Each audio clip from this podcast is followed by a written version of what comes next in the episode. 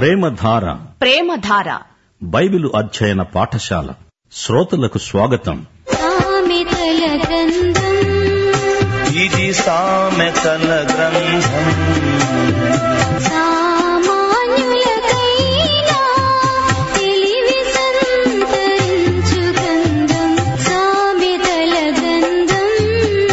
ఇది సామెతల గ్రంథం.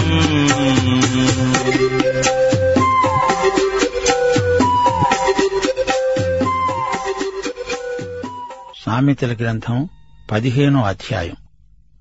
ఈ అధ్యాయంలో మన నాలుక మన కన్ను ఈ రెండు అవయవాలు ఎంత ముఖ్యమైనవో స్పష్టంగా చూపబడింది.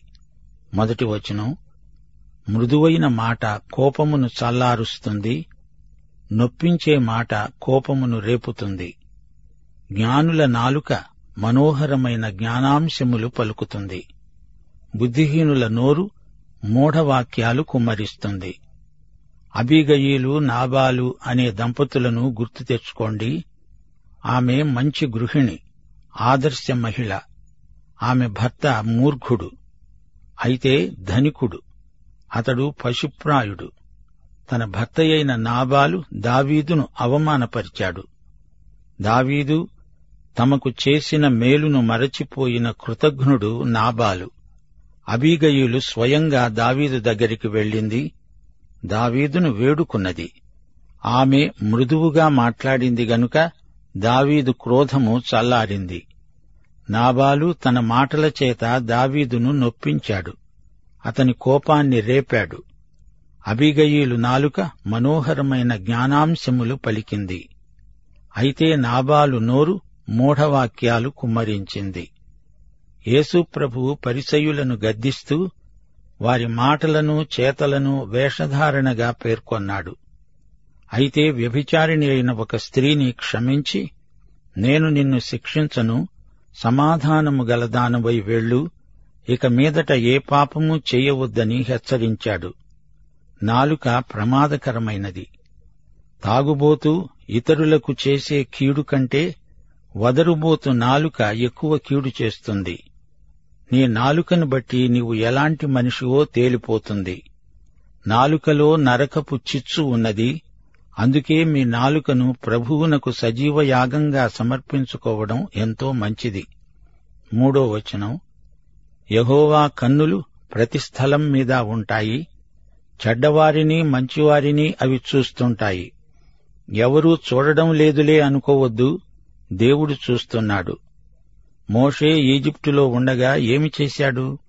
ఈజిప్టు దేశీయుడు ఒక ఇస్రాయేలీయుణ్ణి బాధ పెడుతున్నాడు అది చూచి మోషే ఈజిప్టు మనిషిని ఒక్క పోటు పొడిచాడు. ఎవ్వరూ చూడలేదు అనుకున్నాడు. అటు ఇటు చూచాడు ఎవ్వరూ లేరు. కాని పైకి చూడడం మరిచిపోయాడు. పైనుండి దేవుడు చూస్తున్నాడు. ఇక్కడ నీవు రహస్య పాపం చేసి ఉండవచ్చు. కాని అది దేవునికి రహస్యమేమీ కాదు. యహోవా కన్నులు ప్రతి స్థలంలో ఉన్న మంచివారిని చూస్తాయి చెడ్డవారిని కూడా చూస్తాయి. సాత్వికమైన నాలుక జీవవృక్షం. దానిలో కుటిలత ఉండిన ఎడల ఆత్మకు భంగం కలుగుతుంది. నాలుక ఆశీర్వాదం కాగలదు శాపం కూడా కాగలదు. ఆత్మను భ్రష్టు పట్టించగలదు లేదా జీవవృక్షమై దీవించగలదు. నాలుక సాత్వికంగా మాట్లాడగలదు కుటిలాన్ని వెళ్ళగక్కగలదు మూఢుడు తన తండ్రి చేసే శిక్షను తిరస్కరిస్తాడు గద్దింపునకు లోబడేవాడు బుద్ధిమంతుడవుతాడు. మూర్ఘుడు తండ్రి మాట వినడు బుద్ధిమంతుడు తండ్రి యొక్క క్రమశిక్షణను గద్దింపును కృతజ్ఞతతో స్వీకరిస్తాడు. ఆరో వచనం నీతిమంతుని ఇల్లు గొప్ప ధననిధి భక్తిహీనునికి కలిగే రాబడి శ్రమకు కారణం. ధననిధి అంటే ఇహలోక ఐశ్వర్యం మాత్రమే కాదు నీతిమంతుని ఇల్లు ఆనందము శాంతి సమాధానములు ప్రేమ సానుభూతి ఆదరణ మొదలైన ధన్యతలతో నిండి ఉంటుంది. ఇదే దేవుని బిడ్డల గృహ ధననిధి భక్తిహీనుడు ఎంత సంపాదించినా అట్టి సంపాదన అనేకమైన చిక్కులు తెచ్చిపెడుతుంది. మనశ్శాంతి ఉండదు. కొందరు ఆత్మహత్యకు కూడా పూనుకుంటారు. జ్ఞానుల పెదవులు తెలివిని వెదజల్లుతాయి బుద్ధిహీనుల మనస్సు స్థిరమైనది కాదు. పెదవులన్నా నాలుకన్నా అర్థం ఒకటే భక్తిహీనులు అర్పించే బలులు యహోవాకు హేయమైనవి యథార్థవంతుల ప్రార్థన ఆయనకు ఆనందకరం. భక్తిహీనులు మేలు చెయ్యరు. వారి తలంపులలో మంచి అనేది ఏమాత్రమూ ఉండదు. ఇదే అధ్యాయం ఇరవై ఆరో వచనంలో దురాలోచనలు యహోవాకు హేయములు దయగల మాటలు ఆయన దృష్టికి పవిత్రములు భక్తిహీనుల దురాలోచనలు వారు అర్పించే బలులు దేవునికి అసహ్యం. దేవుని బిడ్డలు యథార్థవంతులై ప్రార్థన చేస్తే దేవుడు ఆనందిస్తాడు. భక్తిహీనుల మార్గం యహోవాకు హేయం నీతిని అనుసరించే వ్యక్తిని ఆయన ప్రేమిస్తాడు. మతాసక్తి వలన ప్రయోజనం లేదు. దేవుని దృష్టిలో మతం విలువలేని వ్యాసంగం హృదయం మారాలి బయటి అలంకారాలు లోపలి వికృత స్వభావాన్ని కప్పిపుచ్చలేవు. భక్తిహీనుని మార్గం దేవుడు అసహ్యించుకునే మార్గం. నీతిని ప్రేమించేవాడు క్రీస్తును ప్రేమిస్తున్నాడు.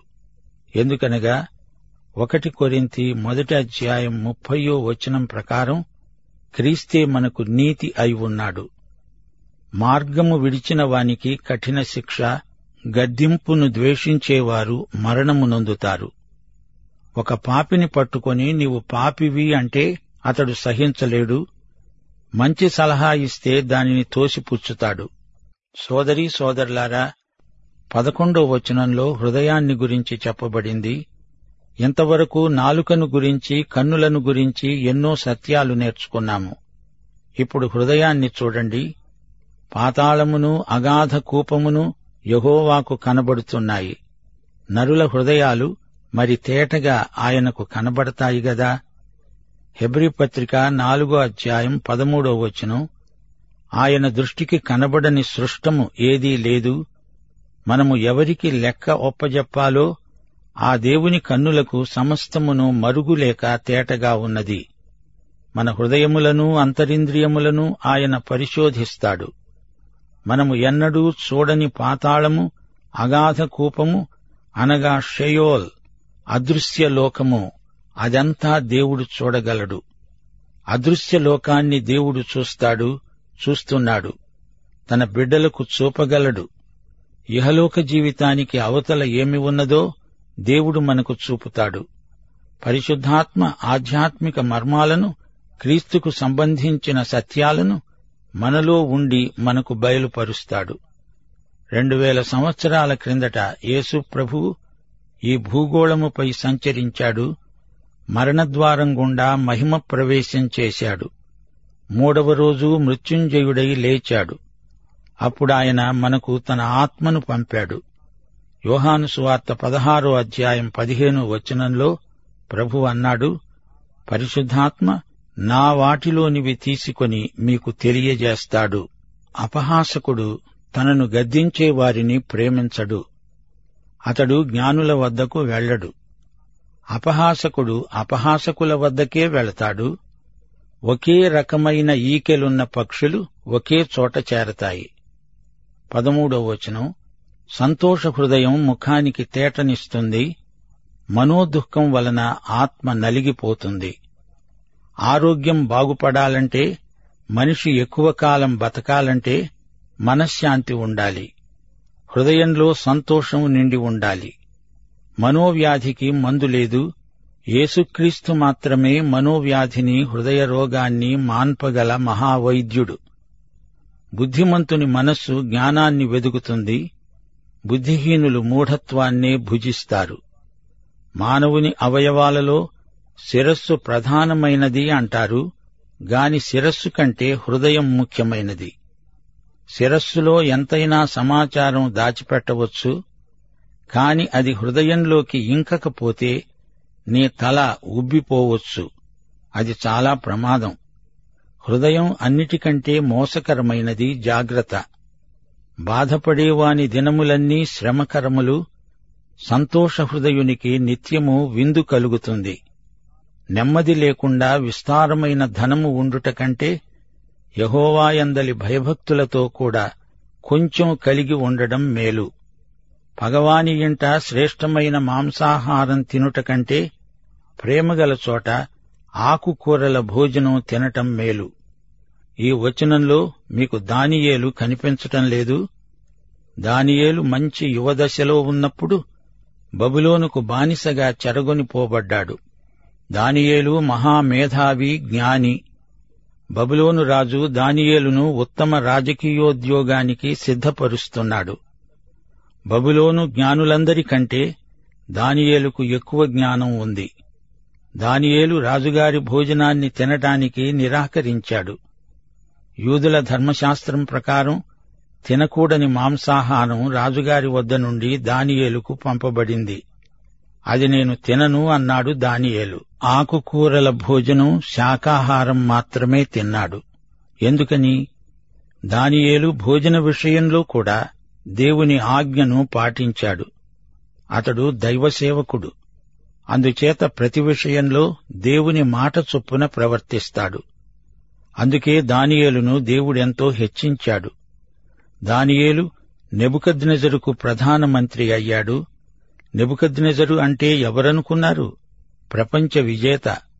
బబులోను రాజ్యం అంతరించింది ఆ తరువాత పారసీక రాజ్యం వచ్చింది. అప్పుడు కూడా దానియేలు ప్రధానమంత్రి పదవిలో కొనసాగాడు. కోరేషు రాజ్యానికి వచ్చినప్పుడు దానియేలే ప్రధానమంత్రి దానియేలును దేవుడెంతో ఆశీర్వదించాడు ఘనపరిచాడు. పద్దెనిమిదో వచనం కోపోద్రేకి అయినవాడు కలహము రేపుతాడు దీర్ఘశాంతము గలవాడు వివాదమును అణిచివేస్తాడు. అవును మృదువైన మాట క్రోధమును చల్లారుస్తుంది నొప్పించే మాట కోపాన్ని రేపుతుంది. అయితే దేవుని వాక్యాన్ని బోధించినప్పుడు కొంతమందికి కోపం వస్తుంది యేసు ప్రభువు దేవుని వాక్యాన్ని ప్రకటించినప్పుడు దుర్మార్గులు ఆయన్ను ముట్టడించారు. పాపాన్ని ప్రేమించేవారు దేవుని వాక్యాన్ని ప్రేమించరు. దేవుణ్ణి ప్రేమించరు. వెలుగును చూచినప్పుడు ఎలుకలు పరిగెత్తి కన్నాలలోకి దూరుతాయి పక్షులు పాటలు పాడుతాయి. శిలువ కొందరికి అభ్యంతరమే అయినా ప్రకటించాలి తప్పదు. సోమరి మార్గం ముళ్ళ కంచే యథార్థవంతుల త్రోవ రాజమార్గం. మనది రాజమార్గం. మనము సోమరులము కాము మన మార్గం ముళ్ళకంచె కాదు. జ్ఞానము గల కుమారుడు తండ్రిని సంతోషపెడతాడు. బుద్ధిహీనుడు తన తల్లిని తిరస్కరిస్తాడు.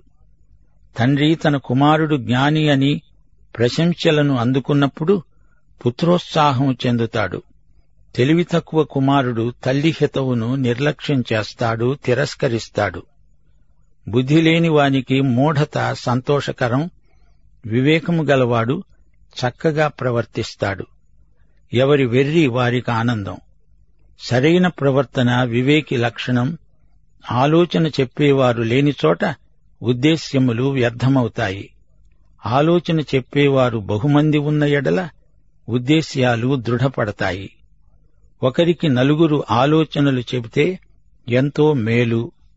ఎవరి ఆలోచన వెనకపోతే తప్పు చేసే ప్రమాదం ఉంది. కొందరున్నారు వారు ఎవరి సలహాలు తీసుకోరు ఒకరిద్దరి సలహాలు మాత్రం పాటిస్తారు వారు మంచి ఆలోచనలు చెప్పనందుచేత ఈ వ్యక్తి కాస్త పాడైపోతాడు. నీ ఉద్దేశ్యాలను బలపరిచే ఆలోచనలు కొన్ని నీకు కావాలి. ఇరవై మూడో వచనం సరిగా ప్రత్యుత్తరమిచ్చిన వానికి దాని వలన సంతోషం పుడుతుంది. సమయోచితమైన మాట ఎంత మనోహరం. నీవు చెప్పే మాట సమయోచితమైనదై ఉండాలి. సరైన మాట సరైన వ్యక్తికి సరైన సమయంలో చెబితే ఎంతో మేలు. కింద ఉన్న పాతాళం తప్పించుకోవాలని బుద్ధిమంతుడు పరమునకు పోయే జీవమార్గాన నడుచుకుంటాడు. పాతాళాన్ని తప్పించుకోవాలంటే కిందికి వెళ్ళకూడదు పైకి ఎక్కాలి. కొలసీ పత్రిక మూడో అధ్యాయంలో పౌలు అన్నాడు మీరు క్రీస్తుతో కూడా లేపబడిన వారైతే పైనున్న వాటినే వెతకండి. పునరుత్థాన మార్గమున జీవమార్గమున నడవండి. గర్విష్ఠుల ఇల్లు యహోవా పెరికి వేస్తాడు విధవరాలి పొలిమేరను ఆయన స్థాపిస్తాడు. యాకోబు పత్రిక మొదటి అధ్యాయం ఇరవై ఏడో వచనం తండ్రి అయిన దేవుని ఎదుట పవిత్రమును నిష్కళంకమును అయిన భక్తి ఏదనగా దిక్కులేని పిల్లలను విధవరాండ్రను వారి ఇబ్బందిలో పరామర్శించటము ఇహలోక మాలిన్యము తనకు అంటకుండా తనను తాను కాపాడుకోవటము. లోభి తన ఇంటి వారిని బాధ పెడతాడు లంచమును అసహించుకునేవాడు బ్రతుకుతాడు. లోభి యొక్క కుటుంబం అతని పిసినారితనానికి బలైపోతుంది. లంచాలకు ఆశపడి ప్రాణానికి ముప్పు తెచ్చుకున్నవారు ఎందరో ఉన్నారు. గతుకులకు పోతే బతుకులు పోయాయని పెద్దలు చెప్తారు నీతిమంతుని మనస్సు యుక్తమైన ప్రత్యుత్తరమియ్యడానికి ప్రయత్నిస్తుంది. భక్తిహీనుల నోరు చెడ్డమాటలను కుమ్మరిస్తుంది. మనమిచ్చే ప్రత్యుత్తరం యుక్తమైనదై ఉండాలి. ఒకటి పేతురు మూడో అధ్యాయం పదిహేనో వచనం. నిర్మలమైన మనస్సాక్షి కలిగిన వారై మీలో ఉన్న నిరీక్షణను గూర్చి మిమ్మను హేతువు అడిగే ప్రతివానికి సాత్వికముతో భయముతో సమాధానము చెప్పడానికి ఎల్లప్పుడూ సిద్ధముగా ఉండండి. ఇరవై తొమ్మిదో వచనం. భక్తిహీనులకు యహోవా దూరస్థుడు. నీతిమంతుల ప్రార్థన ఆయన అంగీకరిస్తాడు. ఒకటి పేతురు మూడో అధ్యాయం పన్నెండో వచనం. ప్రభువు కన్నులు నీతిమంతుల మీదను ఆయన చెవులు వారి ప్రార్థనల వైపునూ ఉన్నాయి. గాని ప్రభువు ముఖము కీడు చేసేవారికి విరోధముగా ఉన్నది. కన్నుల ప్రకాశం చూడడము హృదయానికి సంతోషకరం మంచి సమాచారం ఎముకలకు పుష్టి ఇస్తుంది. దేవుని బిడ్డల కన్నులలో వెలుగు కనబడుతుంది. సువార్త విన్నవారికి వారి ఎముకలలోకి వారి మూలుగలోకి శక్తి ప్రసరిస్తుంది. ప్రభువు అనుగ్రహించిన వెలుగుతోనే ఆయన వెలుగును చూస్తాము. ఆ వెలుగు మన కన్నులలో ప్రతిఫలిస్తుంది. జీవార్థమైన ఉపదేశమును అంగీకరించేవానికి జ్ఞానుల సహవాసము లభిస్తుంది. సువార్త జీవార్థమైనది దేవుని వాక్యోపదేశము నిత్య జీవార్థమైనది. సువార్తను నమ్మి యేసును అంగీకరించిన వారు దేవుని బిడ్డల సహవాసంలో ఎంతో ఆనందిస్తారు. శిక్షనొందనొల్లనివాడు తన ప్రాణమును తృణీకరిస్తాడు. గద్దింపును విని లోబడినవాడే వివేకి. తప్పు చేసినవాడు శిక్షను తప్పించుకునే ప్రయత్నం చేయకూడదు. అలా చేస్తే అధిక శిక్ష ప్రాప్తిస్తుంది. పెద్దల గద్దింపు యువకులకు ఉత్తరోత్తర ఎంతో ప్రయోజనకరం. ఈ అధ్యాయంలోని చివరి వచనం మరువరానిది. యహోవాయందు భయభక్తులు కలిగి ఉండడం జ్ఞానాభ్యాసమునకు సాధనం. ఘనతకు ముందు వినయం ఉంటుంది. దేవుని యందు విశ్వాసమున్న వ్యక్తి జ్ఞాన మార్గంలో పయనిస్తాడు. అంతకంతకు అతని జ్ఞానం వృద్ధి అవుతుంది. వినయము గలవారిని దేవుడు ఘనపరుస్తాడు. సోదరీ సోదరులారా సామెతల గ్రంథంలో భక్తి వినయం విధేయత ఎంత ప్రాముఖ్యమైన సుగుణాలో స్పష్టంగా చూపబడింది. గర్విష్టి పోకడలు దేవుని తీర్పునకు గురి అవుతాయి వినయ భయభక్తులు జ్ఞానానికి నడిపిస్తాయి. గర్వం అవమానానికి గురి చేస్తుంది. గర్విష్ఠులు వాదోపవాదాలు పెట్టుకుంటారు. అణకువ వినయము గలవారు ఇతరులిచ్చే మంచి సలహాలు తీసుకుంటారు. దైవాశీస్సులు. ఆమెన్.